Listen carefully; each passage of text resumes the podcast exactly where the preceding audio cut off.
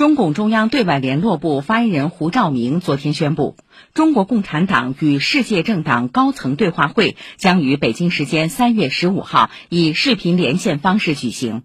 中共中央总书记国家主席习近平将出席高层对话会开幕式并发表主旨讲话。此次对话会的主题为现代化道路政党的责任。多国政党和政治组织领导人将应邀出席会议。